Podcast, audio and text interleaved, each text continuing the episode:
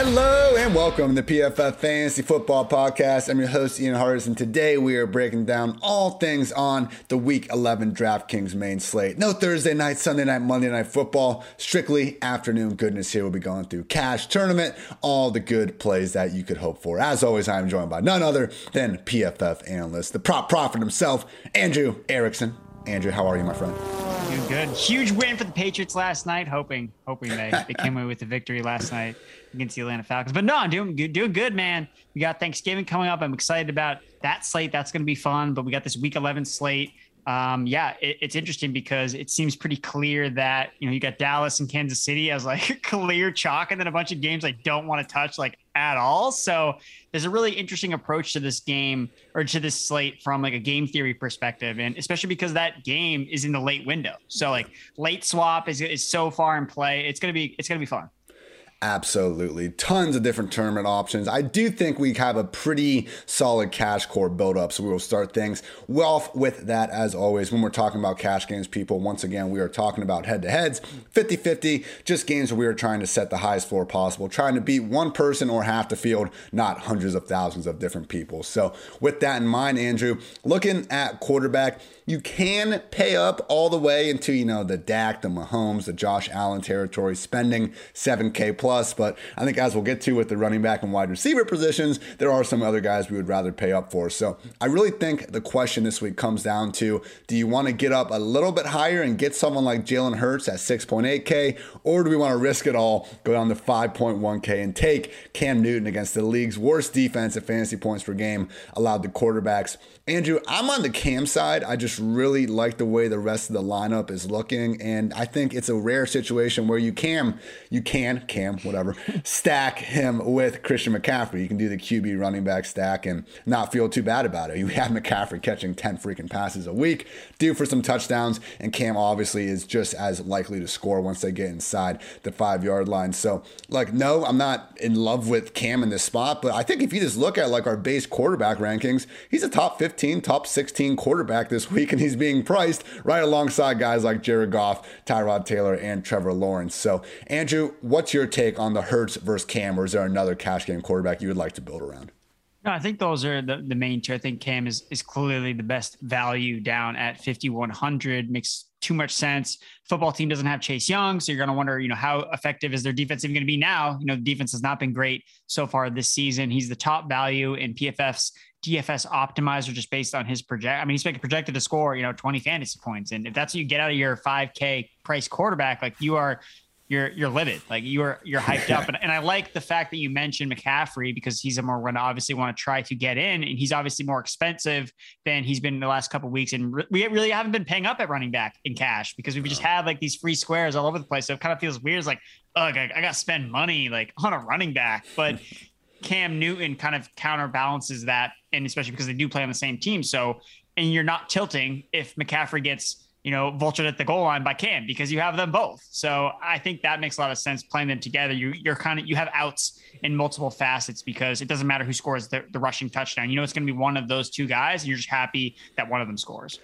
Losing Chase Young from this defense, I mean, there is argu- like arguably not a bigger loss that a team defense could be facing out here. We know that secondary is rough. The only reason we've seen them kind of go from god-awful to below average a little bit over the past few weeks was because of the pass rush stepping up. So if you take that part of the defense away, it truly is problematic at all levels.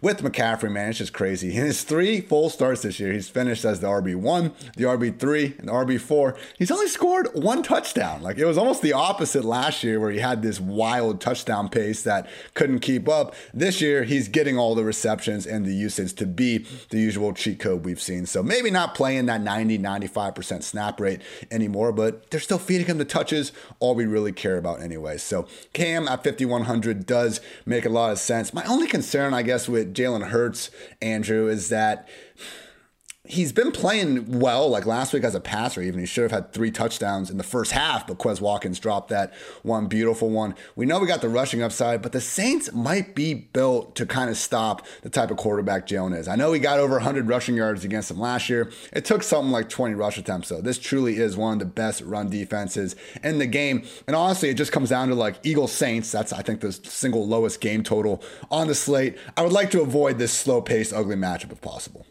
Yeah, no, I think that makes a lot of sense. And the projections are really close. I think Cam's actually projected for more fantasy points this week than Jalen Hurts is. You know, Hurts is just, he's running so pure, literally yeah. and figuratively, because he, the guy's never not a top twelve quarterback. Every time he's played four quarters yeah. in his career, it's, it's it's up to twelve, I believe now, twelve starts. He's just been a top twelve quarterback. So, like, he just finds a way to get it done no matter what. And, and that's why he's usually the first guy I look at in cash. But because we have Cam, who is just, he's just mispriced. Like yeah. he should be more expensive, especially because, I mean, like we didn't, you know, DraftKings doesn't know that he's going to be the starter. He hasn't even been named the starter technically yet, but he's going to play the most snaps over, even if they sprinkle in some P J Walker here and there. But I, I mean, I think the pairing with McCaffrey is really that thing that has me comfort. Like I'm not concerned about, oh, well, what if Cam, his, his shoulder shot, like, okay, like that means he's going to throw the ball to McCaffrey ten times. Like if McCaffrey scores forty points and Cam scores ten, like you're fine. Like Cam could literally get ten points and McCaffrey gets thirty-five plus and, and you're feeling good. So I think that makes a lot of sense. We were talking before the show. You can do a lot of what we're going to talk about, the other positions with Jalen Hurts. I just think we can get up to the higher, the better guys. If you do, go ahead and save that extra seventeen hundred with Cam. So moving right along to running back. Yeah, Christian McCaffrey, even at eighty-nine hundred, Andrew, I think it should be in the nine K range. You could argue that he is still a little bit underpriced relative to what we should expect. He is just has the highest floor and ceiling of any player in fantasy football. For him to rip off twenty-six points last week without finding the end zone, I mean, there were three separate drives where they were inside the ten, two of them at like the one yard line where it should have ended in a C M C score. Unfortunately, it didn't. So going back to the well with McCaffrey in cash this week and feeling good about it. From there, Andrew, I was looking up, you know, I like to start at the bottom of the uh, price scale and just work my way up to the top as I'm looking through these. And I saw a bunch of guys in the five K range. I was like, oh, Darrel, Montgomery, we got some options here. And then I saw the two that everyone are going to want to, I think, rightfully squeeze in the lineups. James Connor and A J Dillon, sixty-one hundred, sixty-two hundred. We got Dillon going up against the Vikings D that really just almost allows teams to run on them at this point. One of only three squads allowing a positive E P A per play against the run. And then we got Connor going up against the Seahawks team that is second to last in fantasy points per game allowed to opposing backs. So, Andrew, I think we're both in agreement that Dillon needs to be in there as the every down back of a, a Green Bay offense that we're expecting to have success this week. Where do you stand on Connor versus going down to someone like Darrel Williams or like Dave Montgomery, though? Because it would free up six, seven hundred dollars of space, and I would be open to an argument that Connor isn't that big of an upgrade over those guys if Kyler Murray is going to remain sidelined. Yeah, I, I think that it depends on how you're like looking at wide receiver. Like if you obviously go down from James Connor, Darrel Williams, it gives you the luxury to pay up a little bit more at receiver, which there are a couple four K guys, but how many four K guys you really want to play? You want to play Tyreek Hill. So I think that from a roster perspective, like James Conner's going to probably be pretty popular. And if you don't have him and he, you know, has, again, like the guy just scores touchdowns, like uns- it doesn't matter. Like this is his year for touchdowns. It's his, it's his LeGarrette Blount season, like touchdowns. We'll talk about regression all off season about James Conner, but it's not happening. He's tied with he's tied with Jonathan Taylor for the most like, most fantasy points above expectation this year. It's ridiculous. I mean, he's playing well though. Like it's not been luck by any. You can say it's luck, but he's playing well. It's like we're not trying to shit on James Conner here, but I, I know what you're saying. Yes. Yeah, like it, that's just just enjoy the ride. Like that, yes. that is his season this year. We'll, we'll talk about the regression in the off season, but I mean he's in a great spot. You know the Seahawks have been the second worst team against running backs in terms of fantasy points allowed, you know, eighty percent plus snap share last week. And he still scored a touchdown. Like as bad as the Cardinals were last week, he still like got it done. And that's why his price didn't move. Like there were a lot of other great running back plays last week that you could pay down in the four K range. So nobody really played James Conner last week, even though most weeks he would have been one of the most popular running backs because he was in the six K range, but he was a bell cow. He's a bell cow again. So I think that he makes a ton of sense there. Again, I don't mind going down from Darrel. We got to get confirmation still that, you know, Edwards-Helaire isn't going to return and it is a late game. I think that we'll probably find out on Saturday though, you know, if Edwards-Helaire is going to be activated. So Williams, I think makes a lot of sense to pay down for, But I mean, I think there are ways to you pay up for for Dillon and and for James Connor to have them both, and, and I think that they're they're clearly the better. I would still like like in a season long league, right, Angela, like, if we want to play like Connor, Darrel Williams, Dave Montgomery, it's like I want to play Connor over those guys. I agree. Where do we stand though on Darrel versus Montgomery? Because yes, Dillon, Connor, I think there is a gap between them and these other two backs, but Montgomery, man, I know he had the bye last week, but he came off before the bye playing his usual eighty percent plus snaps. Khalil Herbert was not involved as a one B. He was the clear backup. We didn't have Damian Williams in the picture, but we kind of saw earlier that Damian Williams, other than that kind of weird week one, wasn't going to come in and be that Tariq Cohen, like actual taking away every target uh, type role. So for me, I'm a little more inclined to maybe go with David Montgomery over Darrel Williams at the same price point, particularly Or, or excuse me, Montgomery costs one hundred dollars more, but particularly if we can save some rostership, maybe that's more of a tournament move. Again, I think we're fine going with Dillon and Connor anyway, but curious on your thoughts with Montgomery versus Williams straight up. I think that I still like Darrel a little bit more. The pass um, catching floor is higher. The for pass sure. catching floor is higher. DraftKings P P R scoring, and I mean, game environment. Like, I mean, what, what I mean, this game is going to potentially go like off the rail, like bonkers, you know, that's Dallas true. And Kansas City. So, I mean, Williams has touchdown equity. He gets goal line carries, especially if there's no Clyde Edwards-Helaire. They don't really use anybody else except, you know, Derek Gore on that yeah, one fateful drive on Monday Night Football. They used, they, they featured Derek Gore. And I think that if you play Darrel Williams in the flex, it gives you some wiggle room. You know, if your lineup doesn't do something, you know, someone gets hurt or, or whatever, you know, Cam Newton, like just totally sucks. You can swap off Williams in the flex for one of these late, later guys yeah. um in the afternoon slate to try to catch the field. Now you can swap to a wide receiver, you know, playing in the late game. You could swap to T Higgins straight up. So you could have Higgins instead of Darrel Williams, you go four wide receivers. So I, again, whenever it's like, t- like close, like, well, who plays in the later game? Like who can I adjust expectations based on what has already happened? So I guess I would lean slightly towards Darrel um, because of that reason. Very fair. I do like Montgomery in tournaments, and we'll get to that a little bit later. Only other real options to look at, I think people could be, you know, just taking a little gander at Myles Gaskin, fifty-seven hundred against the league worst Jets defense and fantasy points per game allowed to running backs. He's had the role without Malcolm Brown, but he has been so egregiously bad with these rush attempts. You do wonder at some point if someone like Salvin Ahmed could eat into that. And obviously Dolphins, Jets, maybe not the sort of, uh, you know, Cowboys, Chiefs game environment that we're looking uh, to get at, Andrew. Really going on a limb there uh, with that one. I think the cheapest running back, and there really aren't many of them this week, but the cheapest one you can feel even somewhat good about is Alex Collins at five K if Chris Carson remains sidelined with the neck injury, which is looking more and more likely. Even then, though, the way that Seattle offense looked last week, it could end up being more Travis Homer in a you know negative game script than anyone would appreciate. So I do think trying to go McCaffrey, Dillon, and James Conner is the move in cash games this week. Andrew, at wide receiver, this is where we're going to be saving a little bit of money because we want to get up to either Tyreek Hill or Davante Adams, you know, whichever one kind of fits uh, your cup of tea. I think Tyreek makes a little more sense since we're already going with A J Dillon. I know it's concentrated with Dillon being the lead back, Davante having more target share than just about anyone. But, I mean, yeah, let's go K C and Dallas. Let's get this exposure, particularly if we're not going down to Darrel. So let's avoid the R B wide receiver stack if we can. Just take Tyreek Hill. I don't see anything wrong with that. And from there, Andrew, it seems like to save money, we got to go T Higgins at fifty-four hundred and then probably Michael Gallup at forty-two hundred. We're feeling pretty good about both these guys. Higgins in particular, man, just in games straight up where it's been him and Chase active, which has happened seven times this year. Higgins has one more target than Chase. Now Chase, more air yards, better receiver, I think we can say. I'm not trying to say Higgins should be ranked ahead of Chase or anything, but clearly much closer, I think, of a disparity between them that will play out in the second half compared to the first. And then with Michael Gallup, immediately came back in to three wide receiver sets. Didn't have, you know, the eighty percent snaps that you'd hope for, but that I think was more so due to the Cowboys just beating the piss out of the Atlanta Falcons and not needing to play their starters for the entire game. So Tyreek, Higgins, Gallup, Andrew, is that we're rolling with the wide receiver? Yeah. I mean, that's kind of the, the core build. I think that an honorable mention, if, you know, if you are trying to pay up a little bit more at quarterback, maybe you can't, you could always go up to like Tua or something like that. You know, Waddle is, you know, you could exchange him with T Higgins. If you have some extra money, Waddle makes a lot. Waddle actually has a higher target share with Tua. Understand, like actually a lot of his efficiency metrics are just significantly better with Tua than Jacoby. I mean, go figure, but you know, he has a better quarterback, twenty-four percent target share versus twenty percent.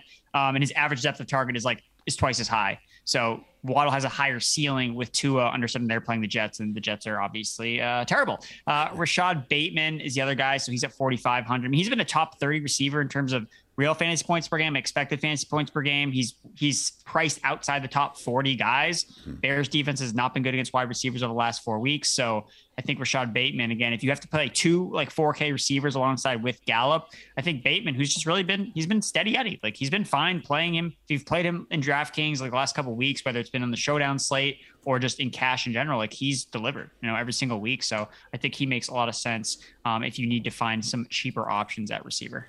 I did see a note. I was trying to find the news. I believe, yeah, him and Marquise Brown didn't practice on Thursday. Marquise is dealing with the thigh. Bateman's was just underclosed. So I know Lamar and I think the center, they've had an illness, non-COVID illness going around there. So wouldn't immediately sound the alarms, but just something to keep an eye on ahead of Sunday. With that, Andrew, again, we got Cam at Q B, McCaffrey, Dillon, Connor as our running backs and flex. Tyreek, Higgins, and Gallup at wide receiver basically allows us to go cheap at defense and also tight end. I think we have two kind of key options at tight end, and those guys are going to be Cole Kmet at thirty-four hundred or Gerald Everett at thirty-one hundred. I guess Adam Troutman's there, but I am really worried, man, that because he base- didn't lose them the game, but he lost them the chance to tie the game when he had the false start. Like, Peyton, you know, I won't repeat the words he was saying to him, but it was pretty clear when he watched the video. Like, Sean Payton was not pleased about Troutman there. You know, I was more so on Troutman last week because Jawan Johnson had been a healthy scratch the week before. That didn't persist. He was back out there. So I really would like to stay away from Troutman in cash, but you can go Kmet, I guess C J Uzoma, Gerald Everett there at tight end. This is assuming we're going down and getting a defense of twenty-three hundred or less. So kind of out of that low three K tight end group, Andrew, who sticks out to you? Yeah, I think I, I like Kmet the most. I, I think that, I mean, he has a twenty-one percent target share since week seven. Like, like that's, that that's third best among all tight ends. And, and he's like, we're talking about him as like a punt tight end. He like, he's like, like a legit, like good tight end to play in season long leagues this week, I think. So I think that he was the guy that stuck out to me the most. And we've been nailing these, these punt tight ends basically every single week, except for Will Dissly in week two. So I think that we, we trust the process here. We chase the routes run, and Kmet, top ten routes run per dropback rate this year. The matchup is there with the Ravens, third most fantasy points allowed to tight ends this season. So yeah, I think Kmet makes the most sense. And yeah, like Troutman, it definitely is a little bit more fringy of a play. He also saw his, his routes decrease last week because Jawan Johnson was active. So it was like two weeks ago, Jawan Johnson wasn't there and Troutman was up in like the seventy percent range. It dropped a little bit, and that's enough to kind of like get away from uh, Troutman in cash. And I guess for Gerald Everett, I, I guess I'm just like the matchup's not great. Cardinals have been pretty good against tight ends this year, except for the one week that they played George Kittle. And the only other thing with him is like, I don't expect like Metcalf and Lockett to both like suck as bad as they no. did for a second straight week. So I'm like, I feel like that had to do with like him seeing eight targets that like Russ was like not connecting downfield. He's like, whatever, I'll just throw it over the middle. So I feel like I know Everett's usage was really good still too, but I think I want to get up to get that three hundred to get to Kmet. That's who I definitely feel this, the best about. Everett got us there in week ten. We thank him for that. Like twenty-six hundred, we were all in on that. That's great. I do think Kmet is the play. Justin Fields and this Bears offense were looking far better two previous weeks before the bye. And even with Jimmy Graham, who, as we know, was not traded because he has no trade clause, even with Jimmy Graham being back in week nine, we still saw Kmet get eight targets and a robust seventy-seven percent snap rate. So this really isn't one of those, like, you know, Pat Fryermuth, Eric Ebron situations where, like, one guy comes back and it's, like, actually a fifty-fifty split. They've given Kmet the full down role all year long. It's just kind of Graham comes in for a few red zone looks here and there. So yeah, I think that's a good call with Kmet. That leaves us just a little bit of money to spend on defense, twenty-five hundred in particular. Now, if something happens with the Lamar Jackson illness, he he's had this happen so much this year. So yeah, I know. He just like gets sick and then he just like throws for five touchdowns. Yeah, so I'm expecting him to be out there. If not, you could go with the Bears defense at home at twenty-five hundred. I think that would make a lot of sense. Obviously, with Cam and McCaffrey, we're not really trying to play the Washington defense against them. Not feeling good about Minnesota against the Packers. Not feeling good about Kansas City versus Dallas, Detroit versus Cleveland, or Houston versus Tennessee. I think that gives us two kind of real options, Andrew. Jacksonville against the 49ers at home or the Jets against Miami at home. And as much as I think the 49ers are better than the Dolphins, This Jacksonville defense, particularly the pass rush, is actually good. And Shaq Griffin, I think, is one of the league's, maybe not most underrated corners, but he has been a quality corner over the past two years, going back to his time in Seattle as well. So, as you know, Jimmy G has a good primetime game, and everyone thinks uh, this is the guy. But I don't know, Andrew. It's like that uh, meme of uh, the wrestler Sting, you know, taking off his mask, and he's just got the same mask on um, again. Like, Jimmy G is still who we thought he was. I'm not going to let one good game distract from the fact this guy was dead last in turnover-worthy play rate and big-time throw rate for the previous nine weeks of the season. Jacksonville at twenty-three hundred, Andrew, should probably be our punt play defense of the week. Yeah, and I, I like them in tournaments too, because they're not getting a lot of steam in terms of projected rostership, and, and that's what we want. Like, you want the cheap defense that's not only like a good play, but also one that's like not being played a lot. Like yeah. the, the, the worst process in tournaments is, is playing a really popular defense, because again, defense is just, it's so random the way that it's scoring that it's really impossible to point out, oh, this high projected rostership defense is going to just smash. It just it usually doesn't work out that way. So Jacksonville, again, Garoppolo is P F F's worst graded quarterback under pressure this year, and the Jaguars ranked second in pressure rate. So like, give them some credit. They shut down the Bills two weeks ago. They shut down the Colts last week. Like, it looked like Jonathan Taylor was going to literally rush for like five hundred yards after the first quarter. And I'm like, wait, what happened? Like, they just, they just, they're a better defense than people are giving them credit for. People just see Jacksonville like, oh, they suck. Urban Meyer, trash. He sucked. Like, and that's not a fact. Like, back-to-back weeks of solid defensive performances are, are kind of they shut down the Bills, and yeah. everyone was just like, well, the Bills screwed up. It's like, well, you got to give Jacksonville a little credit there. Yeah, so I think Jacksonville makes a ton of sense um, at twenty-three hundred. I think that they're definitely, I'd rather play them over the Jets, because the Jets are just like, you look at the match, you're like, okay, like Jets, it's like, no, but the Jets are like legit bad. Like, I, like, I don't want to play. Like, it's like when we played the Lions, like the last couple of weeks, it's like, okay, they got like three points. Like, it worked out, but it's like, there were better options available. I think Jacksonville kind of stands out. I think a lot of times when we see more conservative quarterbacks like Jimmy G, like Teddy Bridgewater, we just assume that they take care of the ball, even though that isn't the case with Jimmy G this year. He's had, you know, let's see, in his last six games, he has thrown five interceptions. He has had games where he's taken four sacks, five sacks, and he's also fumbled five times this year. So I get it. When they have all their weapons there, this offense can put up thirty points, but we're literally only two weeks removed from this guy tossing a pick and getting sacked five times against a Colt McCoy Cardinals team. So no, it's I'm also, not. Also, um, West Coast team, East there Coast game, one o'clock. Like this, dude, this like totally screams like yeah. trap game for the 49ers. Oh man. I Trey like Lance this. is going to be in the, Trey Lance is playing the second half. Calling it right now. I don't know. Starting running back has a broken finger. That doesn't seem ideal for holding on to the football. You know, call me, call me crazy with that. But okay, Andrew, I like uh, the way this one went. So we got Cam quarterback and cash game lineup people. Cam quarterback, McCaffrey and Dillon as our R Bs, James Connor and the flex, Tyreek Higgins and Gallup at wide receiver, Kmet at tight end, and Jacksonville at the D. Little wiggle room at tight end. And I think if you want to maybe go up to Gallup, go up from Gallup, you can go down from like James Connor to someone like Darrel Williams. So there's a little bit of finagling around here. Again, if you want to go from Cam up to someone like Jalen Hurts, even Dak Prescott, I do think it's doable. You just kind of need to get off one of these higher priced uh, running backs or wide receivers and just make a small move down. But I do think that's a pretty good core and a good lineup to feel good about. As always, we'll be back here on the P F F Fantasy Football Podcast on Fridays to help change everything. Like Andrew, I mean, we did our show last Thursday. We find out, oh yeah, Alvin Kamara is out. Oh, Damian Harris is out. Like Ramondre Stevenson and Mark Ingram should now be jammed into every lineup. So, you know, please don't just take this blindly and, you know, fire it up. Say, hey, I'm done. Like, here we go. Here's my lineup for Sunday. I'll check uh, how things are on Sunday at eight p.m. It can change in a hurry. But as things stand right now, this is how we're feeling. And again, we'll be back to help, you know, adjust and manage, massage some of these takes on the Friday edition of this podcast.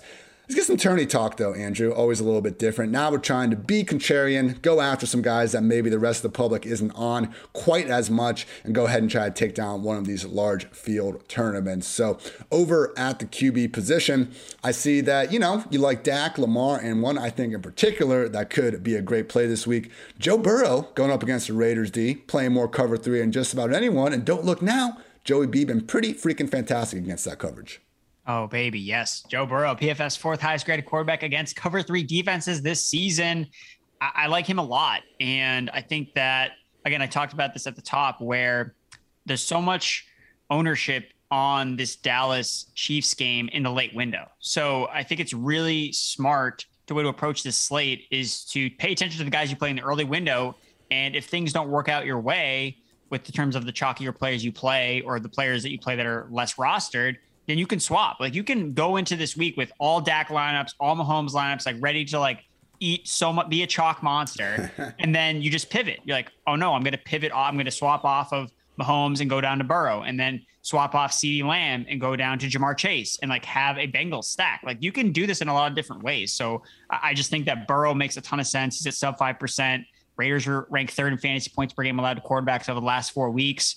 No one's going to play him just because we want this Dallas Chiefs game. And, and rightfully so. Like, that's the game that's going to shoot out. But we've seen Derek Carr be good enough to at least push the other team. So I could see this game having some good pace, some passing yards. I mean, if you look at the passing yards props for Derek Carr and Joe Burrow, it's pretty high. Like, it's not as high as Dak Prescott and Patrick Mahomes, but it's up there. So on a, in a slate where there's really not that many great games that look like they're going to shoot out, I think that this game is probably the one of the one that may get overlooked, which is why I like Burrow. And I really, I really like Chase a lot too. Like, Chase, we know he could break the slate as a guy who can put up thirty points. And I mean, he's at sub ten percent. So if I can get a Burrow, even with Higgins too, like a Cincinnati Bengals stack at under ten percent, like, sign me up.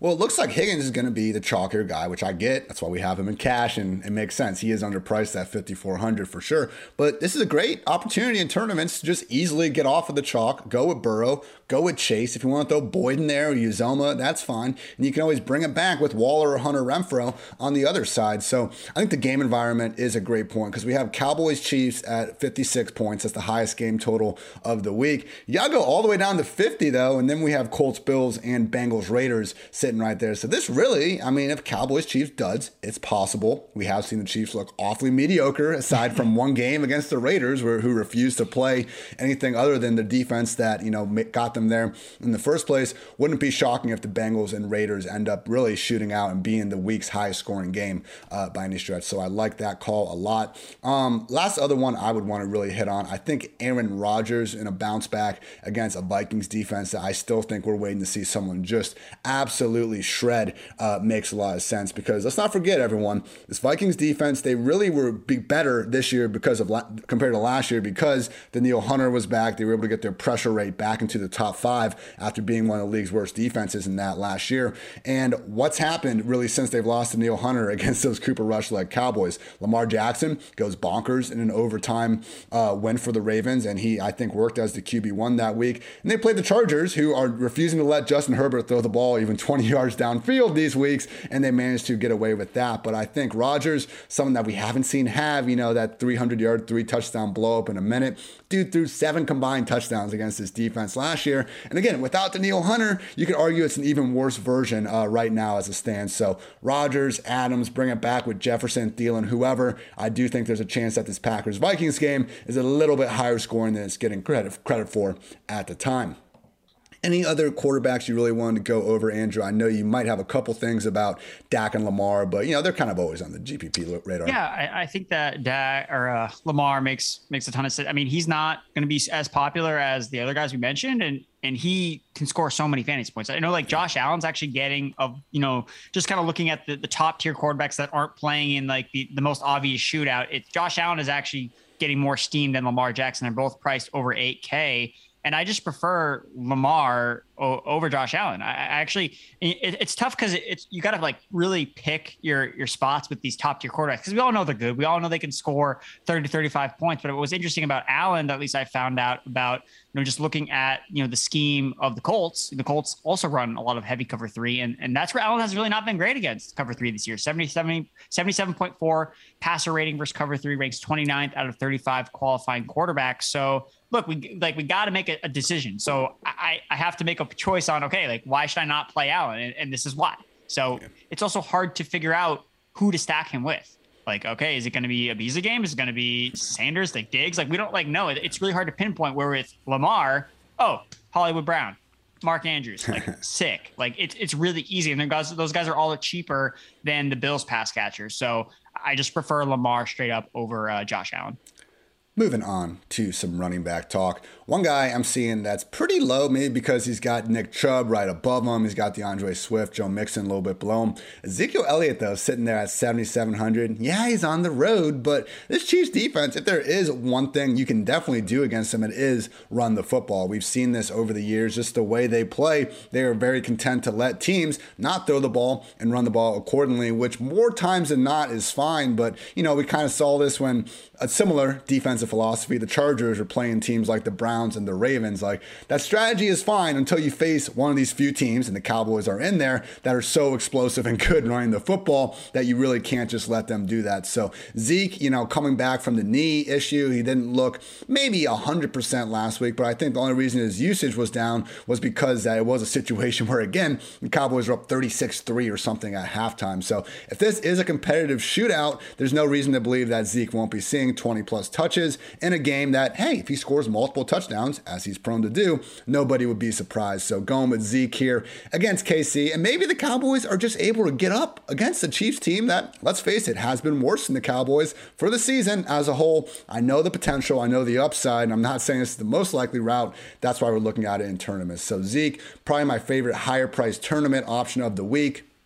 From there, I think it's just kind of a few notes to uh, maybe get off of some of these chalky guys. Again, we got Dillon, we got Connor in that six K range. You don't have to go down far to find guys that still have upside and are going to be cheaper and also accordingly lower owned. Michael Carter at fifty-eight hundred, Myles Gaskin fifty-seven hundred, Dave Montgomery fifty-five hundred, and Darrel Williams fifty-four hundred. I know Darrel might have a little higher rostership than those guys, but still, we're getting off the main chalk to guys that still have, you know, borderline three down roles. They do have that in Montgomery. Montgomery's case, and they have the sort of pass ch- pass catching chops that we want to look for on DraftKings. Final note, if you really want to get cheap, the only guy I think I see, Andrew, below five K is Nyheim Hines at four point three K. They've just been keeping Jonathan Taylor on the field a lot, though, so I'm not even really too far in on Hines, but I think it's more a testament to the fact that we have no low-priced running backs this week. So those guys in the five K range might actually be your best bet of building a little bit, uh, you know, more of a contrarian lineup. You go really as far down as you can go at running back to pay up a little bit more at wide receiver, while I think people are looking a little more at the opposite approach in tournament land. Now, Andrew, I do see you got some takes here. Josh Jacobs, Deontay Foreman. I like him, my friend. Tell the people why. Anytime there's a, a, a low roster Titans running back playing the Houston Texans, I just feel obligated to play that player in tournaments because it's just a tried and true approach. Like anytime the, the Titans play the Texans, they just literally run the ball down their throats. Now, a lot of that has to do with Derrick Henry being the running back. That's no longer the case. Deontay Foreman has looked to at least like slightly edge out Adrian Peterson. So yes, it's obviously a fringier play, which is why it's for tournaments and not necessarily in cash games. But it, it really wouldn't surprise me at all if Foreman, you know, dominates the touches, you know, breaks off a, a big run or two against a bad Texans defense. So he's cheap. Like, you know, a lot of four K running backs, we got to play them last week. You know, it was a embarrassment of riches at, at the cheap running back position. We don't have it this week. So Foreman maybe can be one of those cheap running backs. And then Josh Jacobs, he's kind of like the pivot off of the two other really popular six K running backs. So the Dillons and Connors, you know, Josh Jacobs is right there in that range. And he's got a really good matchup. You know, the Bengals have been one of the worst teams in terms of stopping running backs in the passing game. And Josh Jacobs is like seeing his pass game work increase. Like that's kind of what's been holding him back. So again, another guy that you can potentially swap onto later on in the late o'clock windows where you're looking for a pivot. I think Josh Jacobs makes a ton of sense there. And I did want to actually ask you about Zeke in particular. So when I was looking at the roster ship, it looked like, you know, it's obviously like Dak, CeeDee Lamb, Michael Gallup, like those are like the really popular plays. So, and it was, it was Elliott and Cooper that stood out as like the low rostered yeah. Cowboys guys that are like probably like the leverage plays of those two. Like, do you like one more than the other from Zeke or Cooper as like, okay, I want to get the low owned part of a high scoring game? Probably more so Zeke, but I'm fine taking shots with both. I wouldn't put them both in the same lineup or anything, but I mean, Cooper, we see him do this, man. He's always been a little bit more of a boom bust guy. You only have to go back though, what, three weeks that Cooper Rush game when he had over one hundred and a touchdown. So only the upside on prime time, Amari Cooper blows. This is two games this year that he's oh, blown up right. are the Sunday night game and then the Thursday night game, the home opener. Um, I think, yeah, I, I prefer Zeke. I just like I looked at Cooper, like Cooper's target share, like is like not great. Um, they kill everyone, though, in a lot of these games. And, like, we're yeah. seeing CeeDee Lamb even not have that crazy target share. Now, CeeDee Lamb, better than Amari Cooper. We are seeing that. He's better than maybe all but five or six other receivers in the N F L at this point. Uh, but Cooper's still pretty awesome, man. So, like, yeah. I remember before the year, I had Cooper ranked higher because I thought the targets would still go to Cooper. And they, I think they have been pretty close still, but Lamb has obviously overcome that uh, with flying colors. But for a one-week game, like, yeah, let's go with Cooper. Why not? I wish there was someone we could do this on K C, though. Their wide receiver snaps are more jacked up than ever. Oh, my God. No, it's just like, you don't want to play any of them. Like, what, Josh Gordon? Josh Gordon, shout out. Shout out to Josh Gordon in the back. Uh, he has four targets this year. It's not good. But he leapt up to number two in usage last week, and Mecole Hardman got the shaft, so.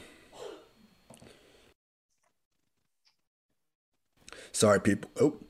Sorry, people, I'm still coughing, but need to mute my mic, so I don't piss you off too bad. Moving right along, though, Andrew, we got some G P P wide receivers to feel good about. Uh, you mentioned before with Lamar Jackson, I think that's a great call, and go get his number one receiver, Marquise Hollywood Brown. Just make sure this thigh injury isn't anything to worry about. He has not practiced this week. We've seen him miss some practice times throughout this year, come back and be just fine. So uh, if he's good to go on Sunday, doesn't have an injury designation, I wouldn't downgrade him, just something to keep an eye on.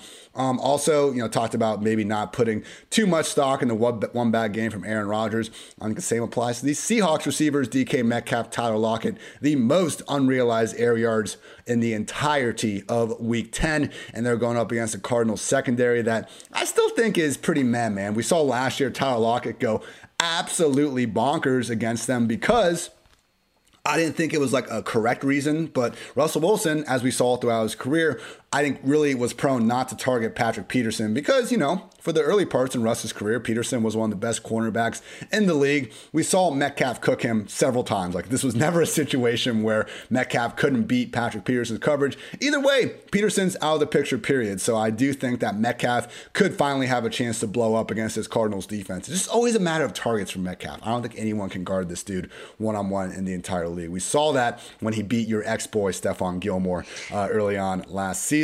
Um, I think my favorite play, though, Andrew, might be Michael Pittman at six point one K. The biggest thing for him, I mean, we were just talking about it with Amari and Metcalf a little bit. It just comes down to volume, everyone. And for Pittman, it really just has been game script over the past two weeks. He's caught ten of his last eleven targets for, let's see, one hundred thirty-five yards and a score over the past two games. He's been playing great. We just haven't seen him get overloaded with targets because in three of their last four games, they've won comfortably by double digits, save for the Jaguars game that they were still pretty, you know, up heavily and not too worried about for the majority of that game. The only one in between was their only competitive game against the Titans, and Pittman got fed fifteen targets in that one. So I know this Bills defense, they're number one against quarterbacks, running backs, and wide receivers in fantasy points per game allowed. They have been a juggernaut, but Tre'Davious White doesn't shadow number one receivers. So we have Michael Pittman as the undisputed number one, hopefully seeing more volume than he's been in the past, which really has been the only problem with him. So I get it. We're not going with him in cash, but in tournaments, anytime we have a good wide receiver that I think we could see get double-digit targets in a matchup that, hey, you know, I think he can win it. I think he's good enough to get it done. Those are the types of guys I'm looking at in tournaments. So Michael Pittman at sixty-one hundred is someone that I will be shoving in some tournament rosters. Final notes is that, again, if you want to go cheaper, cheap, cheap, cheap at wide receiver, it is easier to do that than at running back. Corey Davis, five K, Ayuk, five K, Tyler Boyd, four point eight, even getting gross, Marcus Johnson, three point five K, and Quez Watkins, three point seven K. Uh, might be a little point chasing with Marcus Johnson, but hey, Andrew, it is the Texans after all, so can't go too wrong when you're playing anyone against that defense. Uh, I see you're on the same page with me with Tyler Lockett, Hollywood Brown. But man, Andrew, I guess with these injuries, we got to look at it. Tell me about Sammy Watkins. No, it's not. It, no, it's Quez Watkins. So thank too. God. Okay, I was about to be like, what the no, hell? No, no, no. It's it, it's it's definitely still Quez Watkins. Quez. I'll just I'll just hit. I'll add. No, I'm not. I, I I can't. I would not be able to look at my parents if I played Sammy Watkins in any type of any type of format that I was. Sorry, Mom. I, I can't on. come home for Thanksgiving this year. I played Sammy Watkins in uh, tournaments last week. Yeah, I mean, I like Quez Watkins. I do like Quez Watkins, though. I know you mentioned him. I I will add a little fuel to the fire. So, again, Dallas Goedert, we know he's dealing with a concussion. We'll see if he suits up. Um, even if he does, you know, we saw Quez Watkins have a twenty-six percent target share last week, you know, same as Devontae Smith. Like, he's clearly kind of asserted himself as the number two behind Devonta Smith. You know, he's kind of pushed Jalen Reagor out of the lineup a little bit. And look, who popped off last week against the Saints defense? It was Marcus Johnson. Like, it was the exact same play. So in, in a world where we, we kind of see this happen a lot where, and it didn't necessarily play out this way. You know, we didn't really see Marshawn Lattimore like lock down A J Brown, um, but we could technically see that play out in this game where Marshawn Lattimore does play a little bit more on Devontae Smith. We see Quez Watkins get involved a little bit more. You know, he ran around on ninety-two percent of Hurts' dropbacks last week. He saw two deep targets. And obviously you talked about the, just the massive drop he had. Like, if he had that, if he caught that pass, he'd probably be over four K. Like, his, his price would just be higher. So look, we want to chase the air yards. Quez Watkins, I think, is an explosive player in the Saints, rank second in deep ball rate face this season. So Ooh. Quez Watkins, I think he's underrated. I think that if you're going to play Hurts, if you play Hurts in tournaments, I think that Watkins can be the just the skinny, the, the simple stack that you make, just two players, um, because that's it's a boom or bust play. And I think Watkins has the upside in this matchup. Matchup's good. He's getting good usage. So all signs point to Quez Watkins, not Sammy. Only other note I just want to bring up real quick. We went through our cash game stuff already. We did get news that Alvin Kamara was downgraded to a D N P on Thursday. That would open up Mark Ingram at fifty-four hundred, same price as Darrel Williams. So I'd probably just play, I'd probably play Ingram over Darrel. Yeah. But do we even worry about it still? Do we just keep, because we weren't going to really roll with Darrel probably anyway. Like, would you want to get off our current build just so we can have Ingram in Philly? I don't know, because Connor, McCaffrey, and Dillon, like, I'm ranking all them ahead of Ingram regardless, you know? Mm-hmm. Well, it'd be dependent on if we can get so who, who the receiver. So to? it's uh, Gallup, uh, Higgins, and Hill. Yeah. So if we take out Connor and put in Ingram, that'd be the move. I guess we'd be trying to upgrade from Gallup. Let's see what we could kind of do here. That would leave us with only like fifty-one hundred.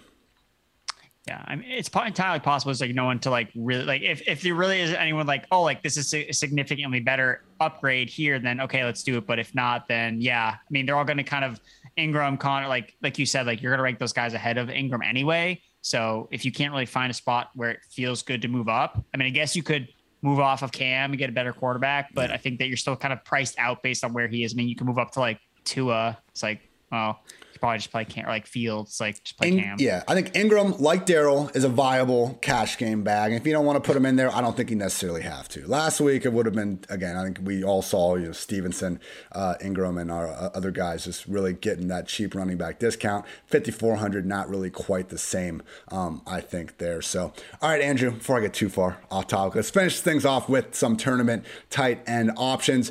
Travis Kelce, Darren Waller getting most of the love, and, you know, deservingly so. I think they're most people's top two tight ends this week. I know Waller's been letting everyone down. He did have a touchdown get nullified by a hold last week, though. You would like to think they'll figure things out uh, sooner rather than later, but hey, maybe they don't. And with that reason, we could have George Kittle and Mark Andrews coming in a little bit under-owned. So, you know, we are we seem to be hunting all the Ravens uh, this week, so don't forget about Mark Andrews for sure. Uh, I guess my last point would be Dawson Knox at four K, just someone that we saw go back, get his role. It's always a little iffy with this Bills offense, that's for sure. But hey, Cole Beasley, someone that only played nine total snaps last week, I believe it would make sense over a larger sample if Dawson has a bit bigger role in an offense not featuring uh, Beasley. And finally, like Andrew, the things Jared Goff has done with us this year suck, but he might be out of the picture. He's had this oblique injury. Why not go to the well with T J Hawkinson, fifty-seven hundred, coming off a catchless performance? Like, it was disgusting. He was literally the overall tight end one, though, the game before their bye week before this. So if you can just take your view a little bit longer than what just happened last week, I think you'll still see that Hawkinson has that overall tight end one upside during any given matchup. But I get it's a little bit disgusting. I think I like one of your uh, calls here a little bit better, Andrew, and that is none other than everyone's favorite wide receiver that we still call a tight end, Mike, just sicko mode. Yeah, Mike Gesicki, fifty-two hundred. Makes a lot of sense if you do like Tua doubles in tournaments. I mean, like that that works. Like, just play Tua, Jaylen Waddle, Mike Gesicki, and then do something else. Like, this is all you really have to do. It's a really cheap stack that works. You know, it's very concentrated between those two guys. And anytime you don't have to play a tight end, like is good. Like you don't want to play tight ends. I mean, Gesicki, we're talking about Hawkinson and his terrible game. I mean, Gesicki is coming off an equally terrible game. He actually had targets, but he like did not catch a single one of them. And it's because guys, he's, he's matched up against D Bs because he's not playing against linebackers and safeties. So it's tougher on these guys. It's tougher on Pitts. I know you tweeted out, you know, why Pitts's, you know, yards per route run are, are worse against, you know, cornerbacks. It's like, yeah, because they're, they're better at covering guys in the open field. Like not like funny how that works. Exactly. So Gesicki, obviously, yeah, we like that he's being used as receiver, but you know, there's a pros and cons to that type of usage. So at fifty-two hundred, again, he's playing the Jets who are really bad against wide receivers. So that's, that's what I'm doing. I'm not looking at Gesicki at tight ends anymore. It doesn't make any sense. You know, Alan Lazard is basically playing as much tight end as Mike Gesicki is this season. So uh, I like Gesicki here against the New York Jets. And then I also like uh, Dalton Schultz. So again, kind of like a similar play with um, Amari Cooper. I mean, everyone's going to play Dak, Michael Gallup, CeeDee Lamb. Like that's like the move that people want. And that's not going to work probably just because like whatever we all think is going to happen usually doesn't happen. So I think Schultz, you know, he's seeing awesome usage since Blake Jarwin's left the lineup, ninety-one percent routes run per dropback rate. He's, he's projected for sub five percent. And the Chiefs have been actually bad against tight ends. Like that's actually where they've given up the most production is not actually receivers. It is mostly to the tight end position, fifth most receiving yards allowed to tight ends. And we've seen Schultz have big games. Like if Schultz catches two touchdowns from Dak Prescott and you have that stack, like you are burying every other Dallas, you know, Lamb stack, damn, Dak Cooper stack. Like you're going to bury those lineups. So I think Schultz um, is a great leverage play.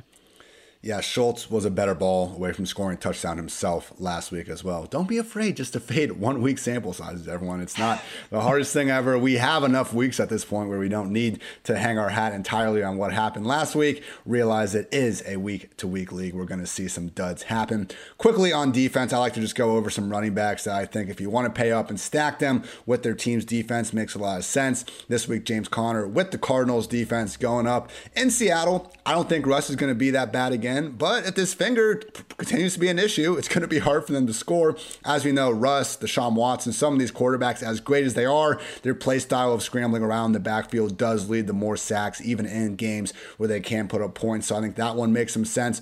Keep an eye on Latavius Murray. I think he's going to be back. They probably wouldn't have cut Le'Veon Bell otherwise, and he did open up the week with the limited practice. If not, hey, you know, we got uh, we got we got Davante sitting there at just fifty-one hundred, and you can stack him with that Ravens defense thirty-three hundred against Justin Fields. Same kind of idea with Russell Wilson, someone that will be taking a lot of sacks. Nick Chubb and the Browns defense at home against the Lions. Hey, sometimes, Andrew, everything we think is going to happen doesn't happen, but man, Nick Chubb against the Lions and the Browns defense against Goff, or God forbid, not Goff. Like, I do think that's pretty tough for it to bust. And then finally, I think maybe the two uh, chalkiest defenses of the week, but not egregiously chalky, are going to be the Browns and then also the Carolina Panthers at just twenty-seven hundred at home against Washington. So C M C and that Panthers defense, hey man, I could see it. Heineke coming off his best game of the year. Once again though, like guys have their worst games. We don't expect them to be that bad next week. I also don't necessarily expect Heineke to be that good um, this week moving forward as well. And with the Panthers, man, if you just look at E P A per pass play and run play allowed,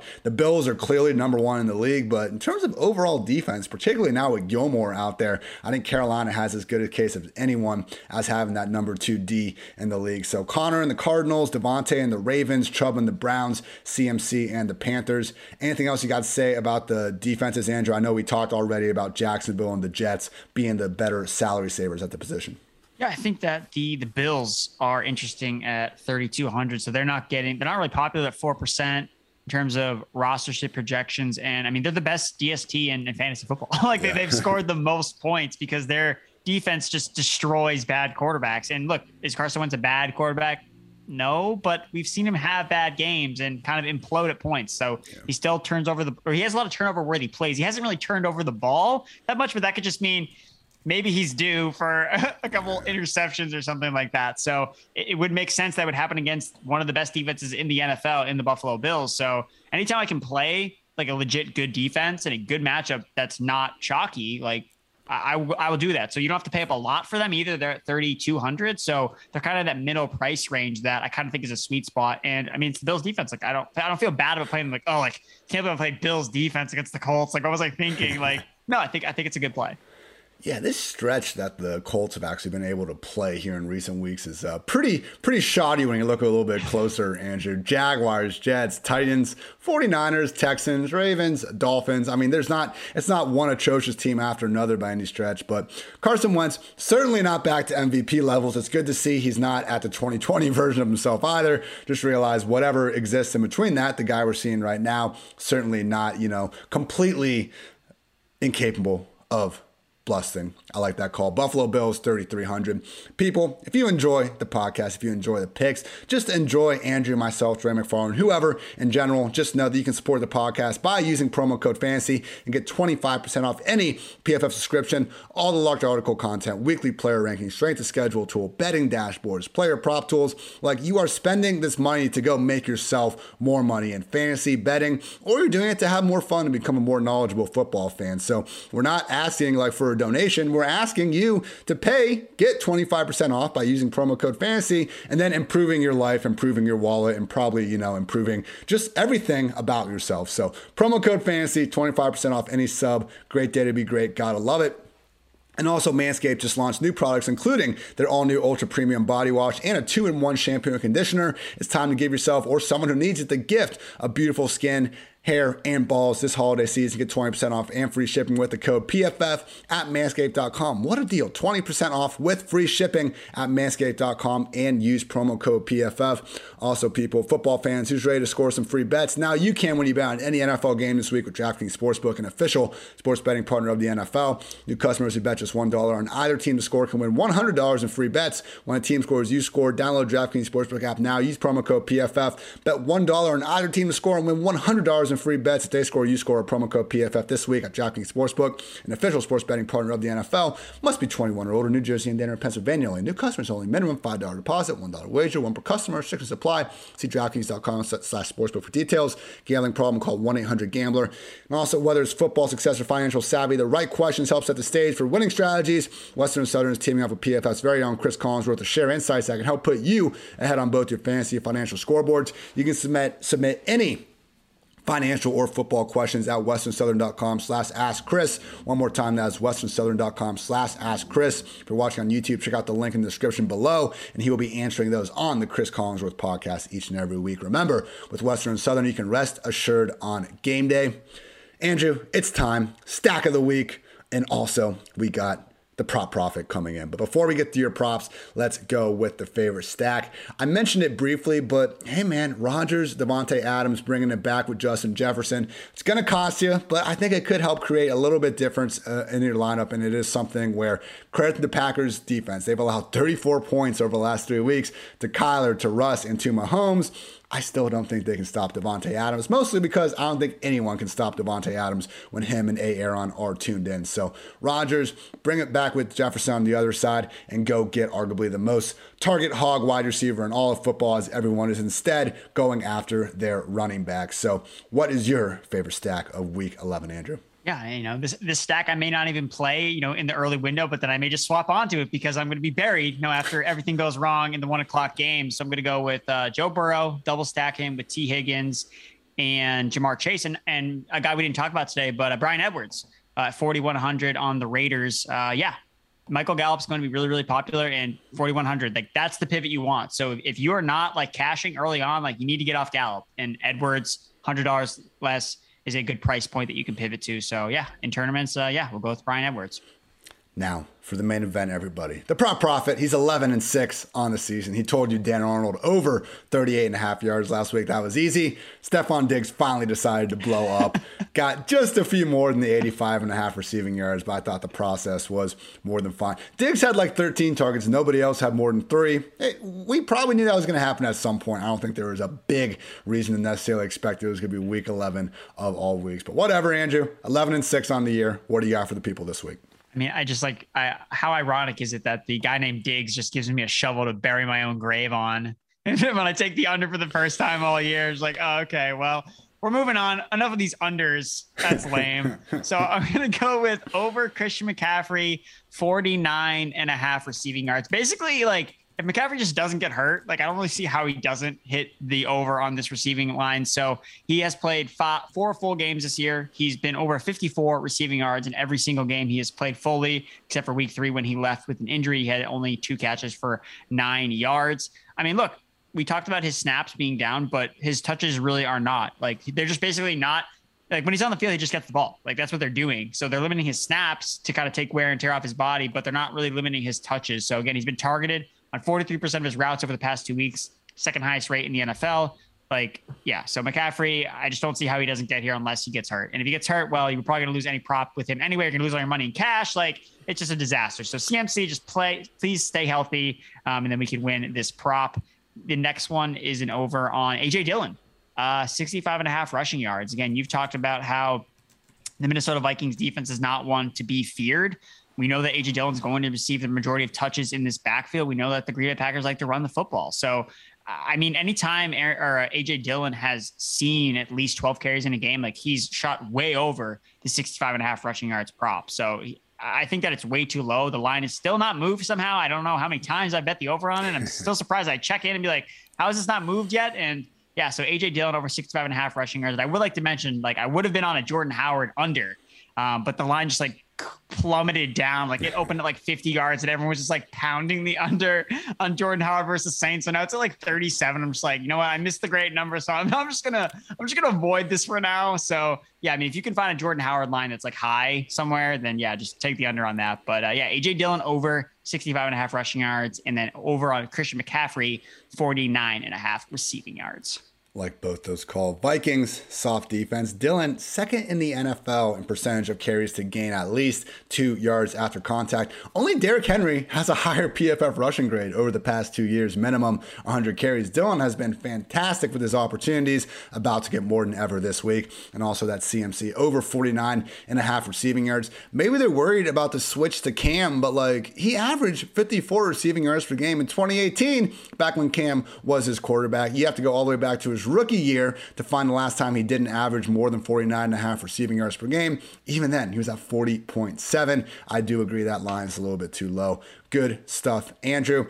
People can find your start, start 'em, sit 'em, call 'em, your high leverage usage, D F S cheat sheet, cheat sheet, excuse me, uh, on P F F dot com. Anything else you want to get off your chest, my friend? Yeah, anytime the D F S cheat sheet doesn't work, it turns into the D F S sheesh cheat sheet.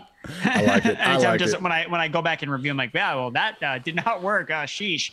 Uh, so yeah, no, I mean, yeah, I'm on Twitter at Andrew Erickson underscore, on TikTok at Andrew Erickson underscore, and yeah, everyone enjoy week eleven and get get hyped for Thanksgiving week. That that slate's gonna be a lot of fun to play. It was giving me flashbacks. I had to take uh, like speech therapy classes when I was a kid. I couldn't freaking, my tongue didn't work. My mind moved too fast for my mouth to catch up. And we did the she sells seashells by the seashore, and cheat sheet was putting me right back in that hell, Andrews. So appreciate you for that. But you know what, people, we overcome, we learn how to talk, and then we talk about fantasy football all day. So great day to be great. As always, go check out Andrew's stuff on P F F dot com and TikTok as well. Always giving you loads of good info on that. I tried to start on with P F F Lily. I've just been lazy with it. Sometimes I try to, you know, expand. I'm like, oh, I'll start doing all these new things in my life. And then it just always comes back to uh, fantasy football and just focusing only on football. And days like today happen, Andrew, where uh, my energy power company is like, yo, you got to pay your bill. We're going to shut off everything you own tomorrow if you don't do it now.